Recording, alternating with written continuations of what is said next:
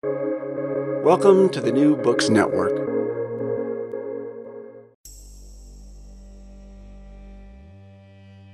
Welcome to the New Books Network. I'm your host, Roberto Mazza, and today it's with great pleasure my guest is Vincent Lemire. Vincent is the author of In the Shadow of the Wall The Life and Death of Jerusalem's Maghrebi Quarter, 1187 to 1967, published by Stanford University Press in 2023. The Maghrebi Quarter of Jerusalem long sun in the shadow of the Western Wall. Three days after the June 1967 war, Israeli forces razed the quarter. Its narrow alleys widened and homes removed to create the Western Wall Plaza and residents obviously displaced. With this book, the author, Vincent Lemire, writes the first history of the Maghrebi Quarter, spanning 800 years from its founding by Saladin in 1187 to house North African Muslim pilgrims through its destruction in the 20th century. As the author gathers archival documentation, he engages testimonies of former residents and looks to recent archaeological digs and he offers a new point of entry to understand this consequential place in Jerusalem and Palestine.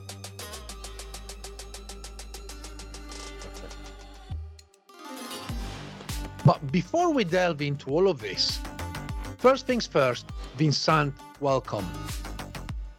Thank you. Thank you, Roberto.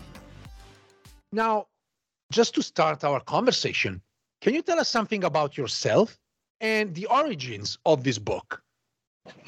Um, I'm I'm I'm a French uh, historian. I'm 50, 50 years old.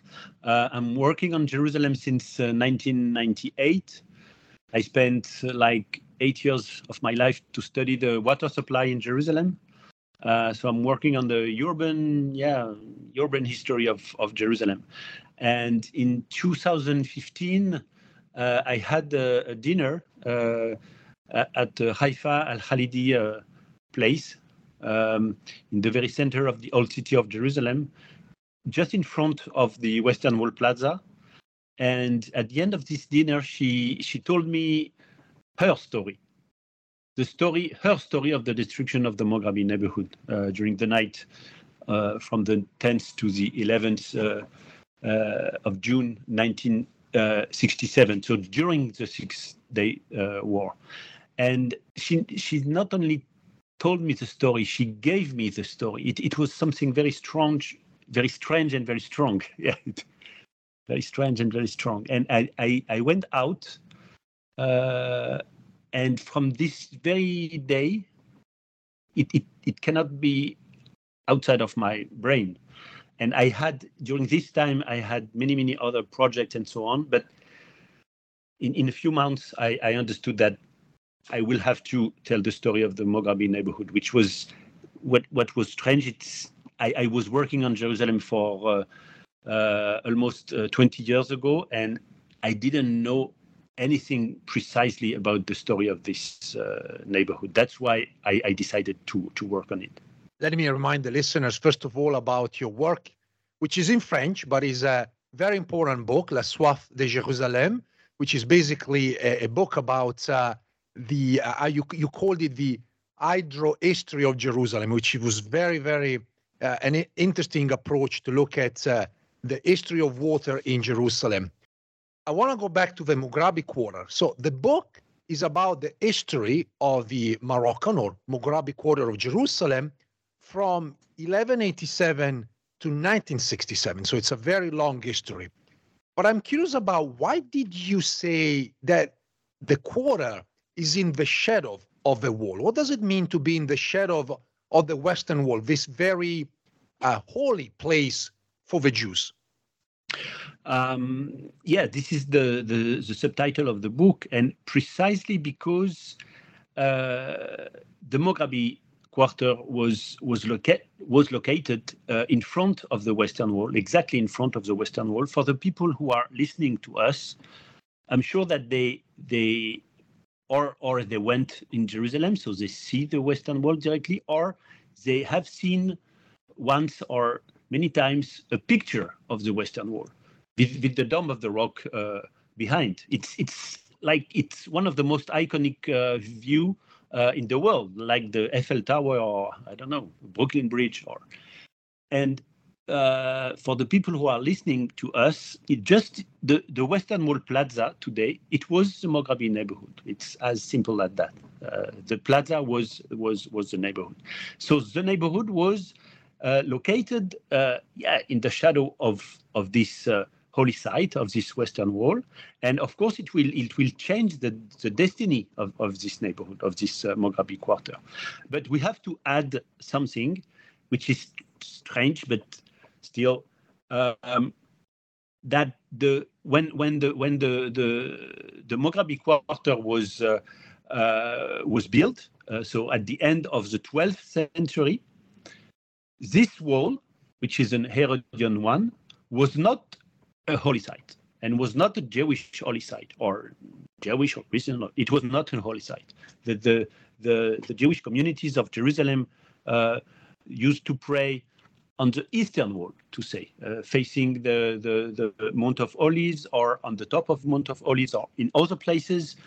But we have no uh, any any any uh, um, uh, testimony that that there were uh, Jewish uh, praying here before the middle, the second half of the 16th century, which was the when when Suleiman the Magnificent built built the the the wall uh, of, of the of the old city. So it's it's strange because during three and a half uh, centuries, this Mograbi neighborhood was located uh, in the shadow of a wall, which was yeah a wall among uh, other walls. And uh, three three and a half centuries after that, it became a holy site, and a holy site more and more important for for the Jewish uh, population, and at the end of the 19th uh, century for even for Zionism, and after for Israel and so on. And that is the history of this neighborhood, and that's why it will be uh, destroyed at, at the end of the day. I think you mentioned a very important point about uh, uh, the Western Wall. Um, the fact that today we take for granted that the Western Wall is this uh, obviously Jewish holy place, probably the holiest place for the Jewish people. But it's true that effectively, uh, up until the 16th century, all of the uh, uh, Jewish travelers to Jerusalem report that they were praying outside the walls, and the wall is barely mentioned. And so, obviously, we need to take into account the fact that holy places change locations and change meaning throughout time. Nothing is fixed. And I think this is very important because today we tend to think about holy places as fixed in time and they never changed throughout their history, but that's not certainly the case. Now, I, I want to ask you something about uh, your obsession. Uh, some listeners may know that Vincent Lemire was also the director of the Open Jerusalem Project, which was a project dedicated to collecting uh, sources worldwide about Jerusalem.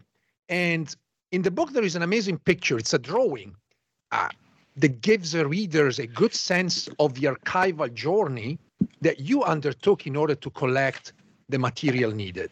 So I was wondering if you can give us a sense of the sources that you have used and particularly where did you find them?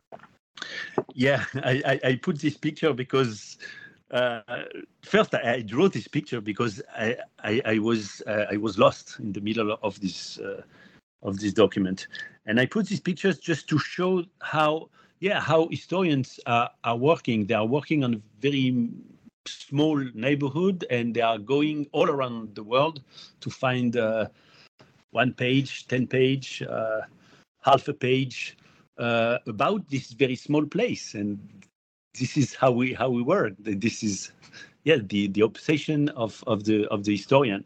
And yeah, this in this case, I I agree. In this case, it's very it's very impressive because because the Mograbi neighborhood is in the middle of many many uh, um, many many strategies, many many powers, many many uh, uh, institutions, and so yeah, I had to I had to to go uh, in in in very different places. It's an Islamic history because it was it was a waqf, it was an Islamic waqf.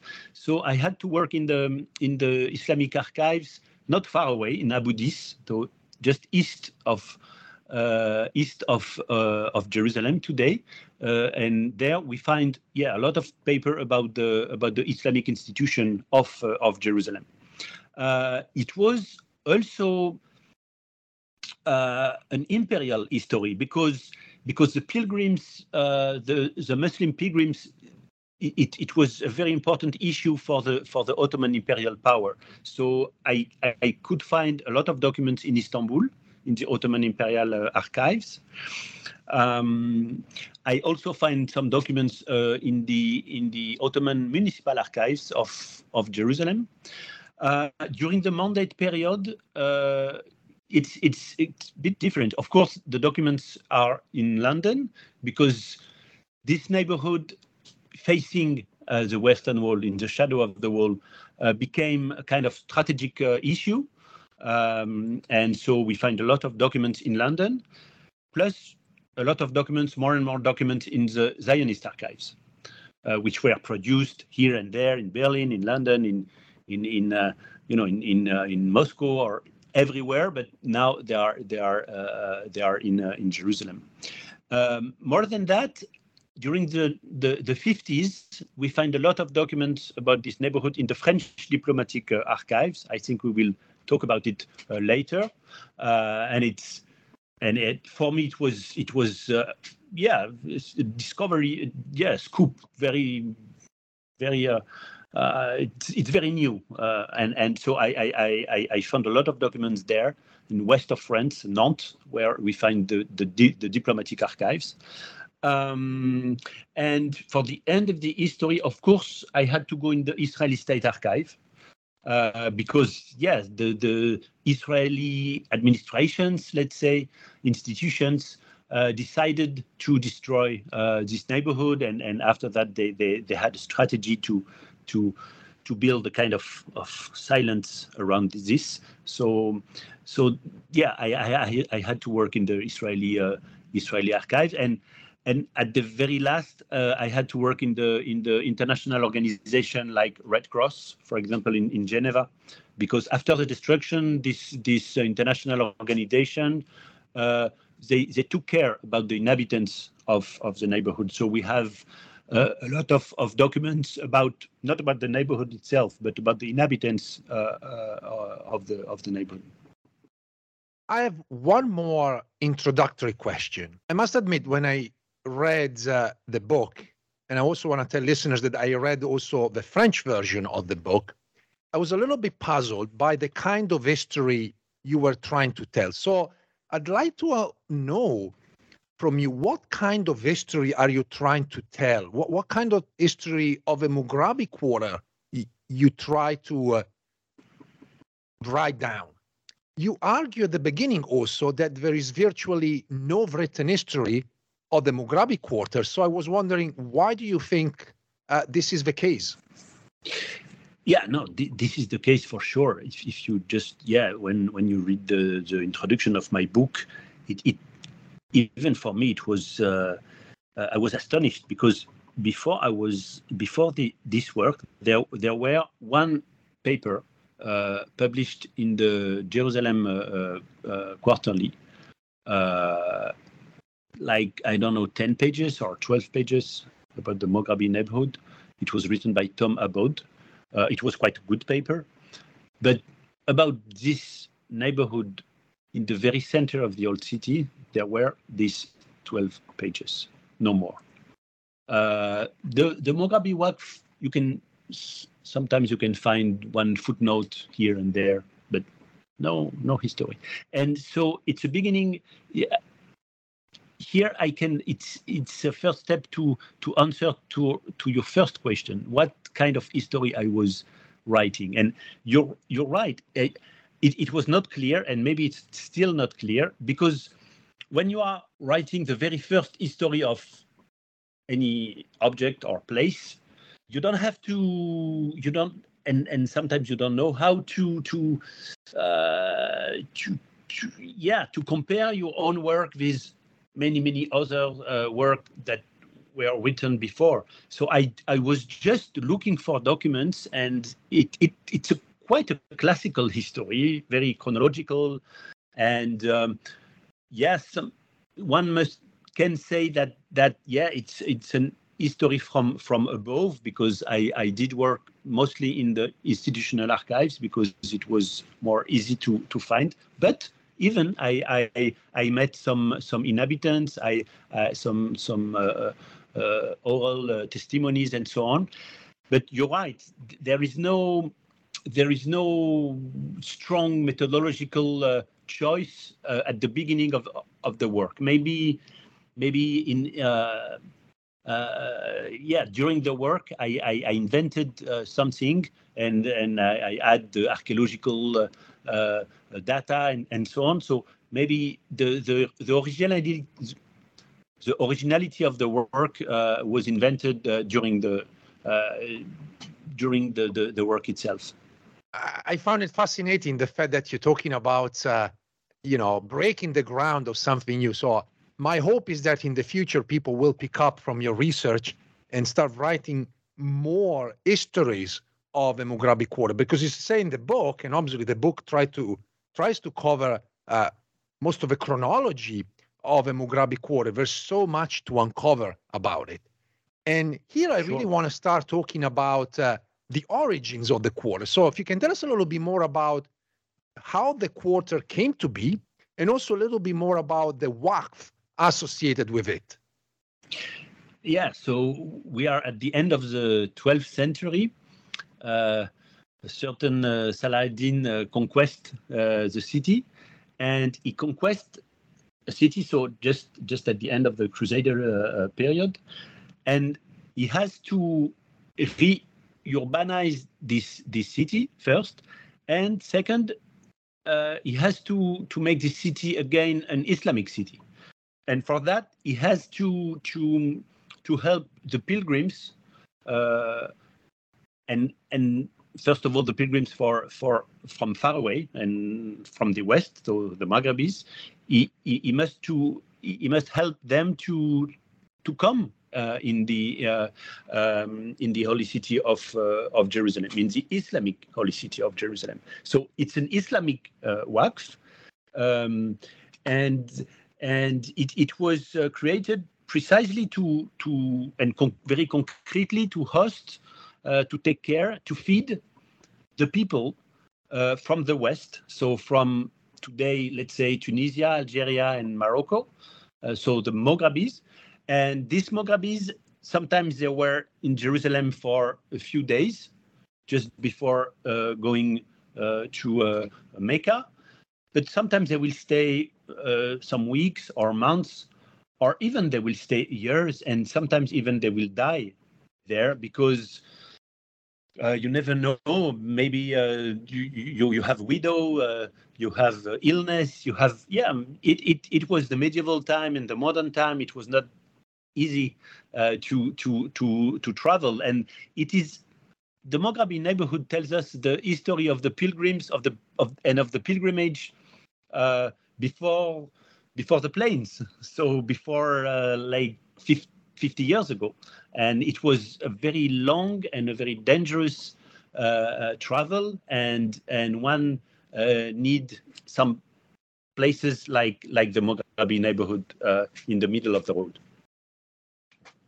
Now, in the first chapter, you're talking about uh, the archival visibility in the late Ottoman era. So, it, essentially, chapter one is a survey of the Mugrabi quarters uh, in this period of time.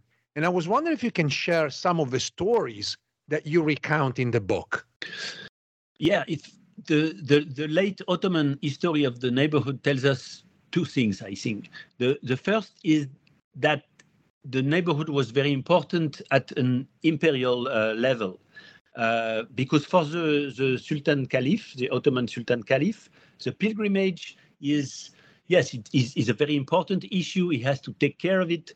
And so we can find in Istanbul, in the Imperial Ottoman Archives, a lot of documents about about money transfer, about survey, about um, um, yeah, about a lot of uh, uh, um, a lot of, of testimonies uh, showing that the the imperial uh, uh, the imperial power was was looking uh, to to the Moghrabi neighborhood very very carefully, and the second the second level is the municipal level, so more local municipal level in Jerusalem, and this is this is very important because I discovered in the municipal archives, in the Ottoman municipal archives, um, the the proof that the Moghrabi neighborhood and the Moghrabis themselves were st strongly uh, integrated uh, in the in the urban uh, um, in the urban social uh, network.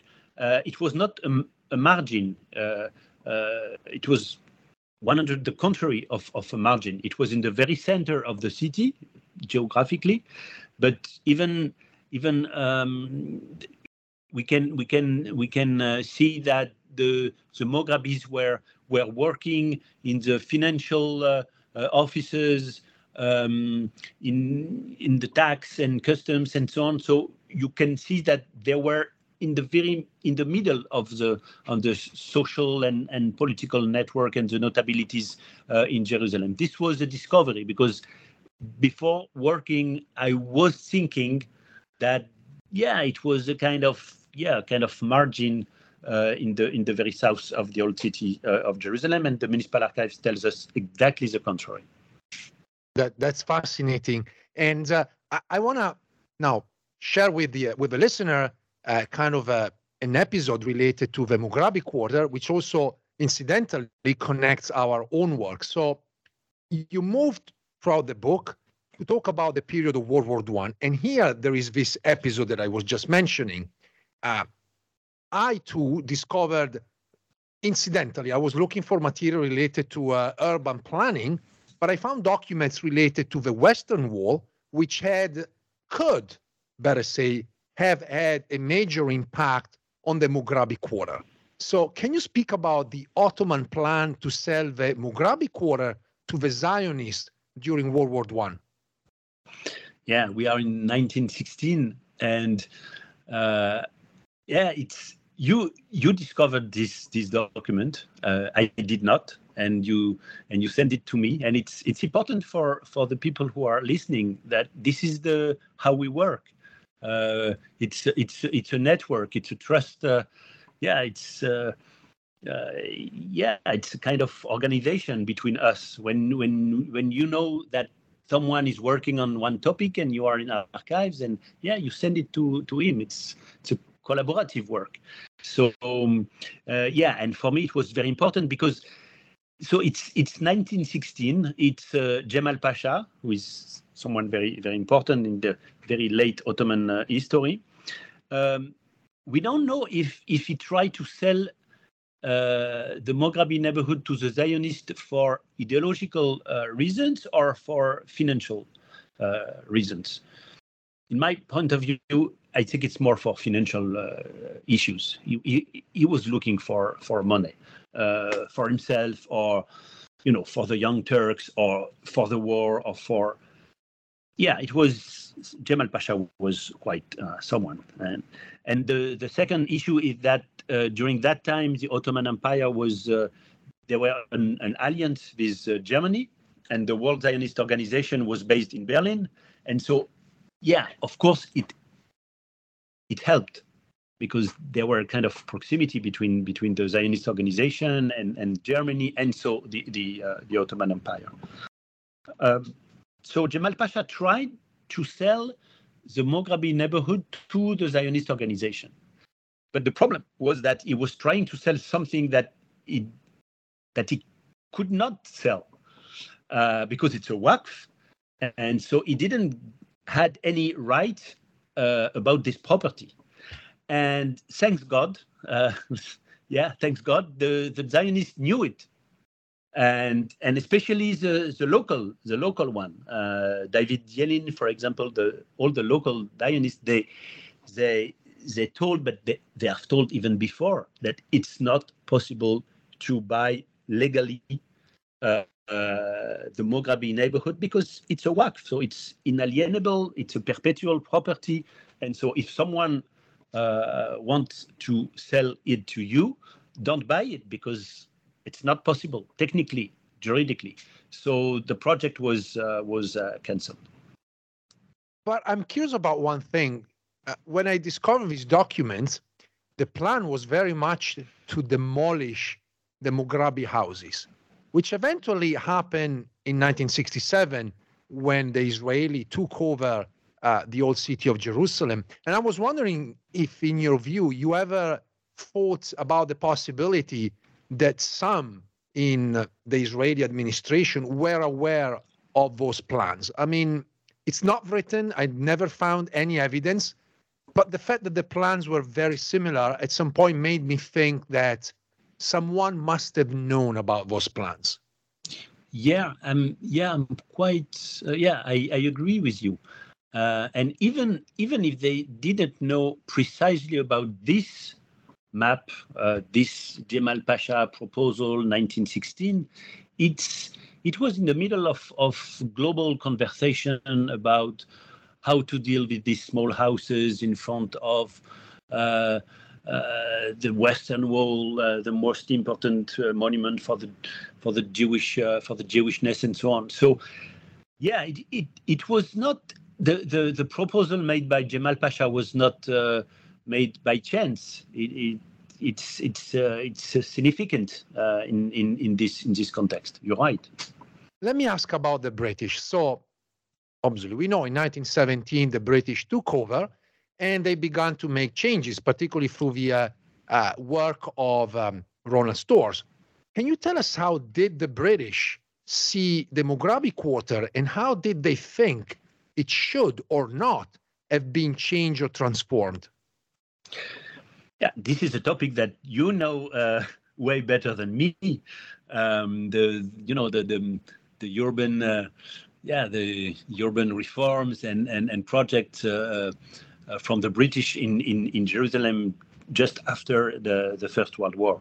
But I just, from from the Moghrabi na- neighborhood uh, point of view, I discovered that that yes, there there were two con- consequences and uh, bad consequences for the Moghrabi neighborhood. The first one is that the, the British wanted to to restrict the the power of the let's say of the of the Waqf uh, administration, the power and the autonomy, especially and um, so th- this is this is the first uh, uh, the first thing.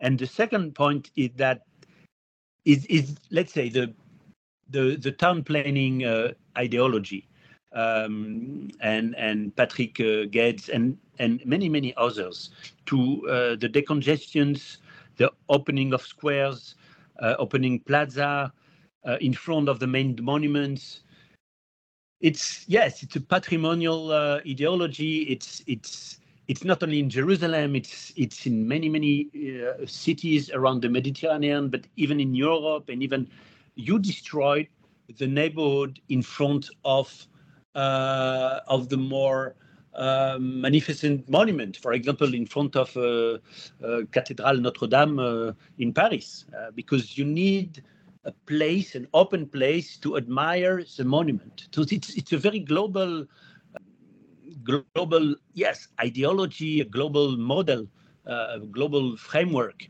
which came. Uh, uh, uh let's say in the luggage of the British uh, during the during the 20s and the and the 30s. Let's talk now about France, and and I believe that this is one of the most important discovery, uh, at least to me, uh, you know, in, in, the book, but also thinking about your research. So the role of France in relation to the Moroccans of Jerusalem, and you argue that this became more relevant towards the end of the mandate, and indeed after 1948. So can you speak about the fate of the quarter in the late 40s and early 50s, and where is the archival material related to this period? The, the archival material is in uh, in uh, Nantes, so in, in France. It's it came from from the French consulate uh, in Jerusalem. um, in 1948, uh, there is the first war between Israel and uh, uh, and his uh, neighbors, and uh, as you know, the the western part of Jerusalem came to Israel, and the eastern part to uh, the Jordanians. Um, and we have to to know that the like 60%, maybe 70% of the, the, the incomes of the Mograbi neighborhood came from a small village called Ein Karem, which is a very famous one, uh, west, west of Jerusalem. And this village uh, uh, was located after 1948 in Israel, west of the Green Line. And so, of course, all the incomes all the, the revenues and, and the tax and, and everything uh, were lost. And so the Mograbi neighborhood were in a terrible situation in, in 1948. That's why the French decided to, um, yeah, to, to move on and to try to build like a strategy um, towards the Mograbi neighborhood and inhabitants, but maybe mainly towards the Algerians and Tunisians and Moroccans. That that that is that's why it's very interesting, and that's why Jerusalem is yeah is a global city. Uh, the the French government uh, they were facing a very difficult situation in these three countries because the people were were beginning to to ask for independence and so they were trying every everywhere to show the let's say the the, the loyalty of the of the French government towards uh, towards the Muslim colonized uh, inhabitants uh, in these three uh, countries, and the Mograbi neighborhoods in the very middle of the holy city of Jerusalem, uh, yeah, was was a part of this soft power and so that's that's why the the the French uh, government uh, were were um, mo mobilized. And the second, uh, maybe the second reason is is even more diplomatic uh, reason in history. The the French were French government were was looking for a position between Israel and the Jordanians. They were trying to find again.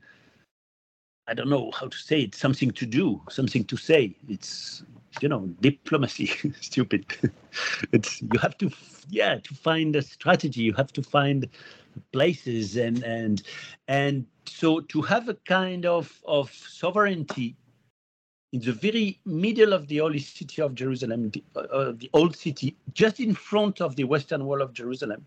And the French, of course, they, they knew that there were a conflict between the Jordanians and the Israelis about the access to the western wall during this very period, uh, because the Jordanians refused to to to let the the, the Jewish Israelis uh, get in. So for the French, the French government, uh, they were thinking that yeah, maybe it could be helpful to be here and to try to intermediate between uh, Israel and, and and the Jordanians. It won't work, but this is this is life. But yeah, it was uh, a few years of history of the Mograbi neighborhood. It produced a lot of documents, a lot of descriptions, uh, even social descriptions of the inhabitants, how many people from Tunisia, from Morocco, for Algerians. So, so for, for a historian, it's, it, of course, it's very, it's very helpful. This is a fascinating bit of history to think about that France claims some sort of connection with the Mughrabi Quarter through its colonial possessions throughout North Africa. And you're right, that makes the history of Jerusalem uh, even more global. Uh, you know, just beyond religion, there's also the question of geopolitics. And your chapter four really shows uh, how the history of Jerusalem is a global one. And I was wondering to what extent uh, events like the war in Algeria or the Suez Canal crisis in 1956 have influenced the Mugrabi Quarter and also the historical material, so the, the archival documentation related to the Mugrabi Quarter. Yes, because step by step, the, the this soft power strategy uh, contradicted uh, the the violent and and cruel uh, war um, against the Algerians uh, in Algeria. Uh, it it it became more and more difficult to to to you know to justify to help uh, the Algerians and Tunisians and Moroccans in in in Jerusalem and to fight them and to kill them uh, in their own country, in their own countries. Um, and so this contradiction uh, was more and more important. And in, in 1955, 1956, the, the, the uh, Tunisia and, and, and Morocco uh, were lost. So, yeah, the, the, the, the even uh, two thirds of this strategy is is out out of the table. And um, in, in 1956, yes, the, the Suez Canal uh, crisis, the Suez Canal War, um, uh, shows a direct alliance between Israel and, and the British and the French.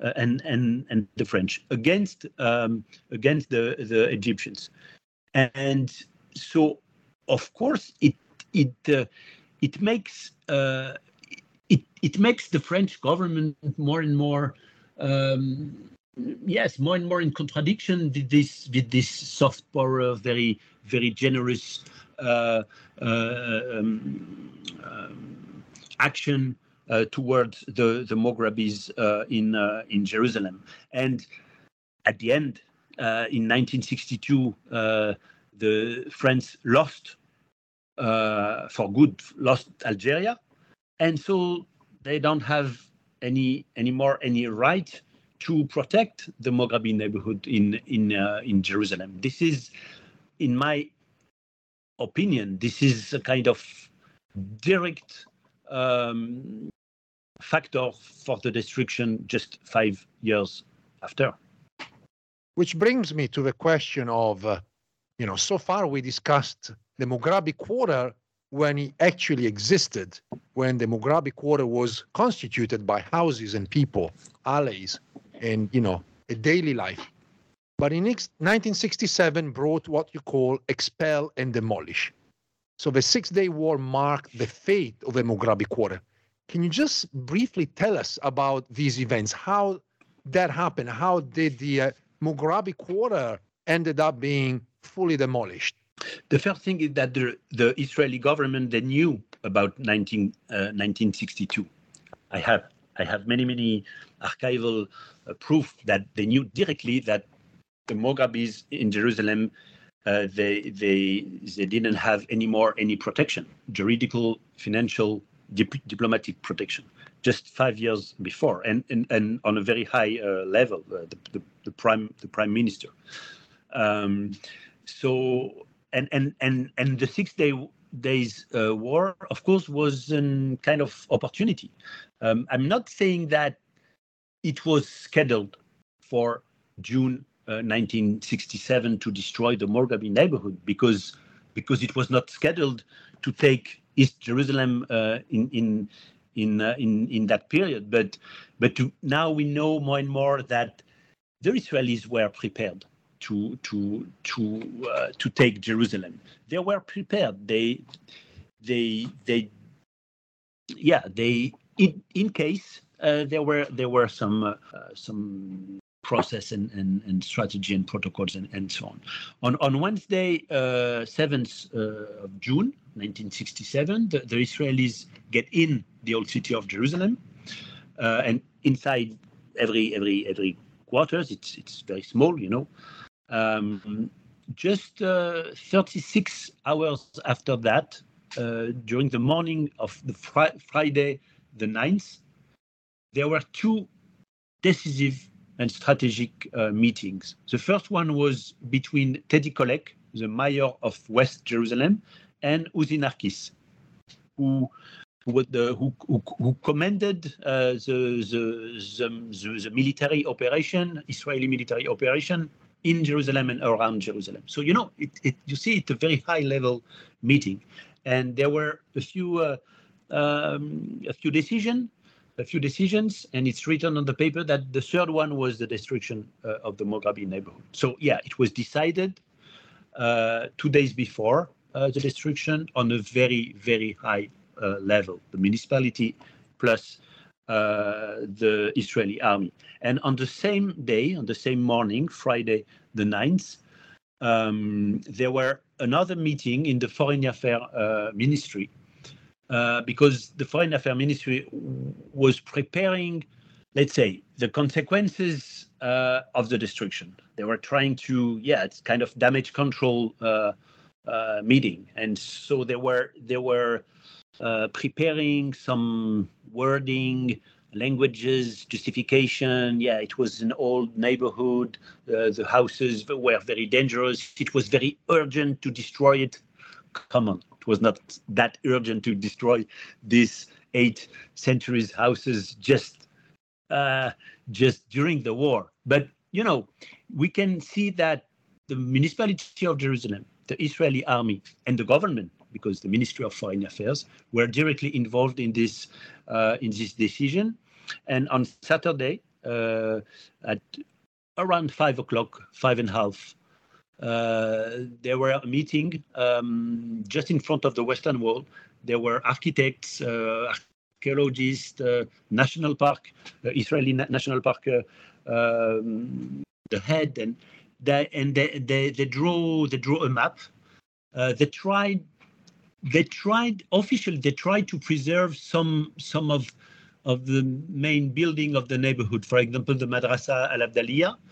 Uh, we can see it on the map that they draw, but they draw it very very quickly. You know, on maybe maybe a table or maybe not a table on on I don't know a car or something uh, around there. And but the, but the, the destruction was way more large than than the map, uh, and 1,000 eight, between 800 and 1,000 inhabitants were expelled this very night.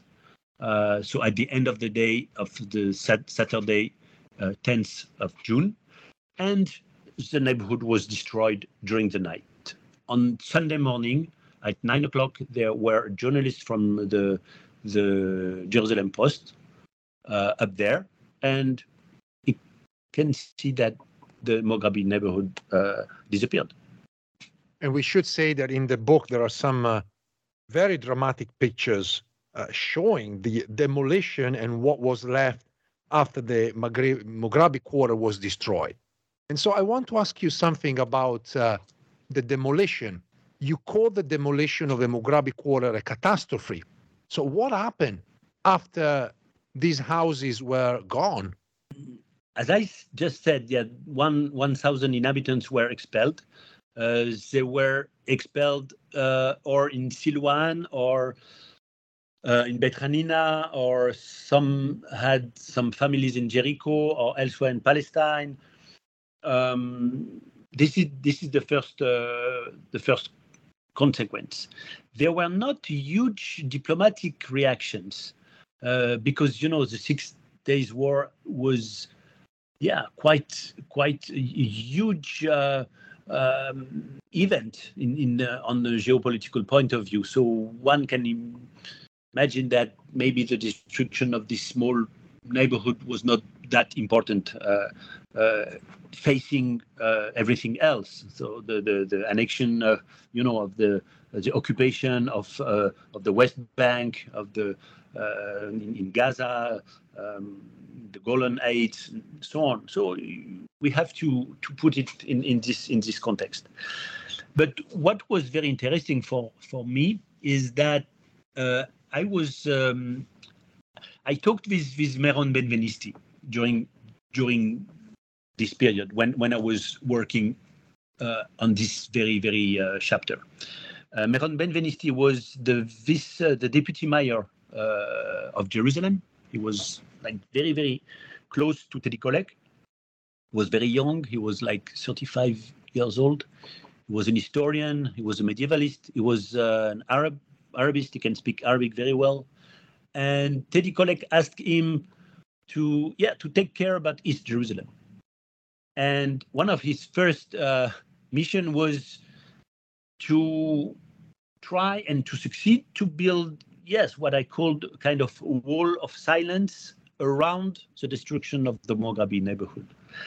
And how how did he build this silence, uh, he he proposed some compensation uh, to the inhabitants. This was another big uh, surprise for me because when you talk with the with the inhabitants and so on, and when I was uh, reading, for example, the paper uh, uh, that I talked about from Tom Abowd, it it it's always written there was no compensation at all. There were some compensation. I I did see all the file in the municipal archives. It's it was not big money because um, because the inhabitants were not the owners of the houses. You know, the, the owner of the houses were the Waqf, and the Waqf, yeah, it's true. The Waqf never ask and never accept any compensation, any indemnization, because they didn't want to uh, to to legitimize this action. And so the inhabitants they received the compensation just because they were expelled, and because they were expelled in two hours, and because they cannot take even the table, even the carpet, even they didn't take anything. So it was a small amount of money, but it was a very poor population, and and they were in a very difficult situation, expelled uh, in Silwan or uh, as as I say in, in refugee camps of uh. So most of them accepted this small amount of money, but to get the money, they had to sign a letter, uh, a renunciation letter. And it, where, where it's written, I will never ask anything uh, anymore. And I, I will not talk about this story anymore. So, yes, Meron Benvenisti succeeded in a very few months, like in six months, to, yeah, to buy uh, with no big money, the silence of the inhabitants uh, of the neighborhood. This is another explanation why uh, why we didn't heard a lot about this story. And in fact, to my surprise, a few years uh, ago, very much when I started my own podcast, Jerusalem Unplugged, I was contacted by a woman who was searching information about uh, the surviving houses uh, of a Mughrabi quarter known as uh, Dar Abu Saud. These houses were eventually demolished in 1969. And uh, it's a fascinating micro history of the micro history of a Mughrabi quarter. So I was wondering if you can tell us a little bit more about uh, the remaining houses and what happened to them and why, in the end, these two were demolished. Yeah, you're you're right. These these uh, these houses uh, were destroyed two years late, uh, later, in June 1969. Uh, and I just want to say to the people who are listening, maybe they will try to find some picture or even video film about the destruction of the Mograbi neighborhood. There is no video film about the destruction. And on the web, uh, you can see some uh, video film, uh, and it's written Destruction of the Mughrabi neighborhood uh, June 1967, but it's not. It's the destruction of the Dar Abu Saud. There was there was no one uh, video uh, or or camera film footing in 67. It's 60 69, and yeah, it was. There were some some pictures and some film in 69 because because these houses are very big uh, if you look at, at, at, the picture before it was destroyed, it, they were very big. They were, they were, these houses were put on a small hill, let's say, so they were much more higher than uh, um, the, the, the, the, the, the Mughrabi neighborhood uh, itself. It, it, it was very prestigious houses and families. And that's why a certain uh, Yasser Arafat uh, did uh, uh, spend like three years in these houses uh, during the 30s. These houses were the only places, the, the only place where Yasser Arafat uh, lived in Palestine before uh, 1993, before he, he, came back in Gaza. It's that's why this this story is is is a crazy one because you can find all the big history of, of Jerusalem and Israel and Palestine in, in this very, very small uh, area. So anyway, the, though the, these houses were, were too big, were too strong, were too prestigious to be destroyed in the same time in June uh, 67. So um, it was impossible to to destroy it discreetly in in in uh, in one night. So in the archives, uh, I, I I could find all the the whole process to to justify to legitimize this description, and it, so it, it was very complex because it was not like you know between the Friday and the Saturday in the middle of the war. Uh, it was in front of every all the journalists, all the national, all the organization, and and even even in front of some Israeli institution, uh, Meron Benvenisti, the same one, refused to participate uh, in this strategy. Uh, it's written is because um, one one time um, I, I, didn't remember one office asked him to as as as the municipality asked the municipality to to declare that this building is very dangerous and and, and will collapse because there is a crack in it. And Meron uh, answered, okay, come on. I know why you are asking me uh, to uh, to declare uh, uh, the, the, very dangerous situation, and I don't want to participate uh, in this lie. So do it by yourself, destroy it, but I don't know, uh, I don't want to. So it's very interesting because it's a very Israeli history, and even today you have this kind of tension between between some yes different places and different. Uh, Israel is not like a monolith, and, and even in, in '69 it was not a monolith. But but but at the end of the day, uh, the, the, the, Abu Saud houses were, were declared in, in very urgent danger of, of, of collapse and it was destroyed uh, two years uh, two years uh, after. Let's come to the epilogue of your book. So, in the epilogue, you talk about the archives in the ground. In other words, the idea that while digging for archaeological evidence related to ancient buildings, archaeologists, and even today really, uh, began to unearth material related to the Mughrabi quarter. How do they deal with this? How do people react and how does this add to the story of the Mughrabi quarter? Uh, if, even for me, it was, um, yeah, it was a very strong uh, uh, period of, of, of, my research because uh, as, as historians, yeah, we, we know how to deal with, you know, with, with papers, with documents, with testimonies, some sometimes it's very strong. Even even we know how to deal with uh, oral testimonies. Someone is telling us a story, but we are not archaeologists, so we, we don't know how to how to deal with objects.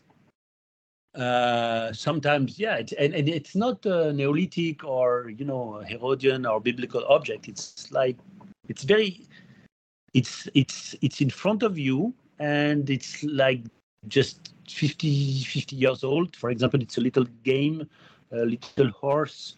Uh, and you can see even the, the, the child who were who are playing this. It's it's it's a direct link to the to the history. It's very sensitive.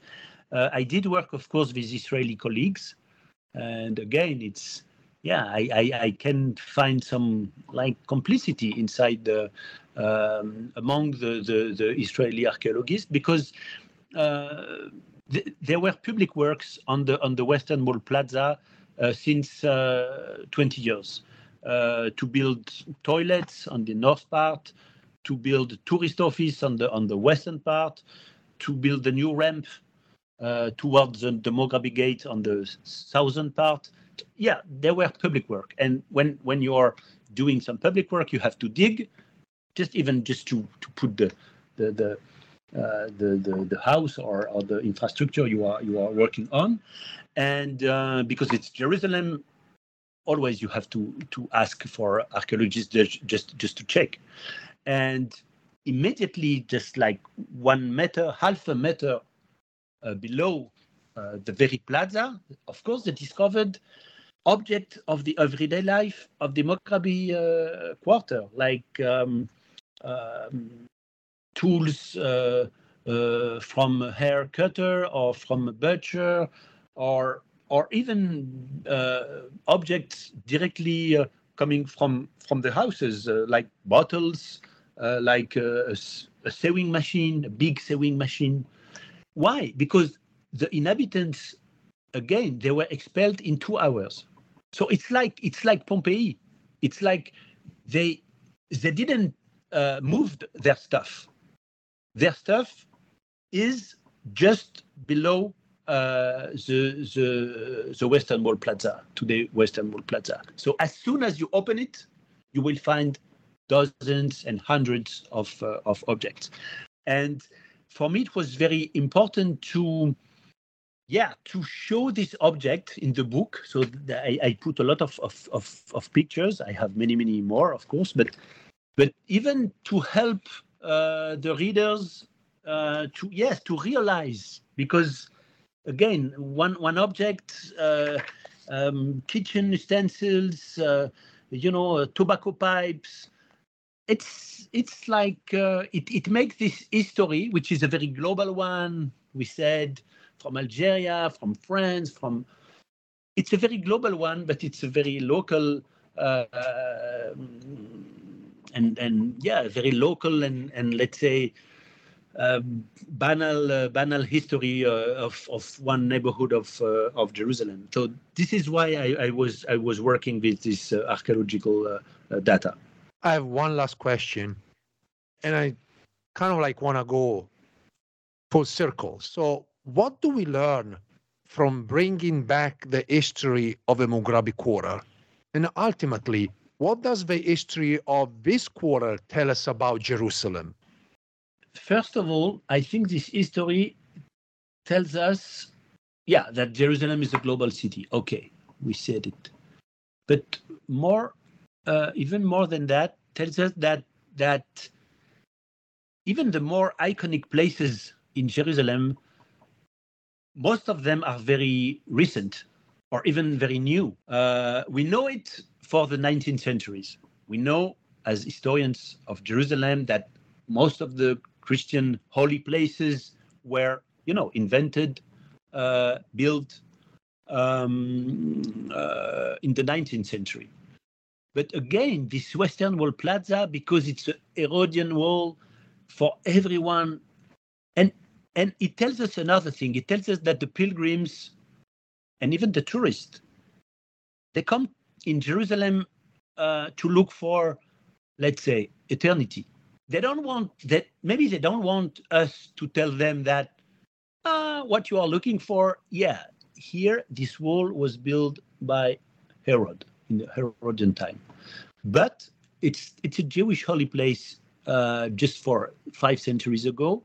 And just 50 years before here you had a living uh, neighborhood with a butcher with a bakery with children playing. Uh, they don't want to hear it. And as historians of Jerusalem, we have to tell this story, and that's why, that's why, um, yes, to to conclude, that's why I decided to produce uh, a 3D reconstruction of the neighborhood, and and to put this 3D reconstruction in an in a free app that all the people who are listening to us they can download it for free on Apple Store on, or, or on uh, Google Play Store. It's called uh, Jerusalem Maghrebi Quarter. And in, in, in two minutes, they will, they will be inside the, the Maghrebi neighborhood. They will be above or inside in the street. They can, they can visit uh, this neighborhood.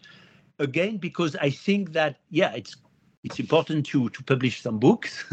it's how, how we work uh, it's important to talk about the books and to publish articles and academics and and and and, and lessons and teaching in the university and so on and conference. But but if we want to to to have a, a real impact on the wide public, we we must find another yeah other ways and that's why we're talking today. Uh, thanks, uh, thanks to you and the, with this podcast, and that's why this 3D uh, application, uh, Jerusalem, uh, Jerusalem Maghrebi Quarter, is important. It, it will help the people to realize and to visualize because to break this iconic image of the Western Wall without anything in front of, of this, you need an image, not only a book.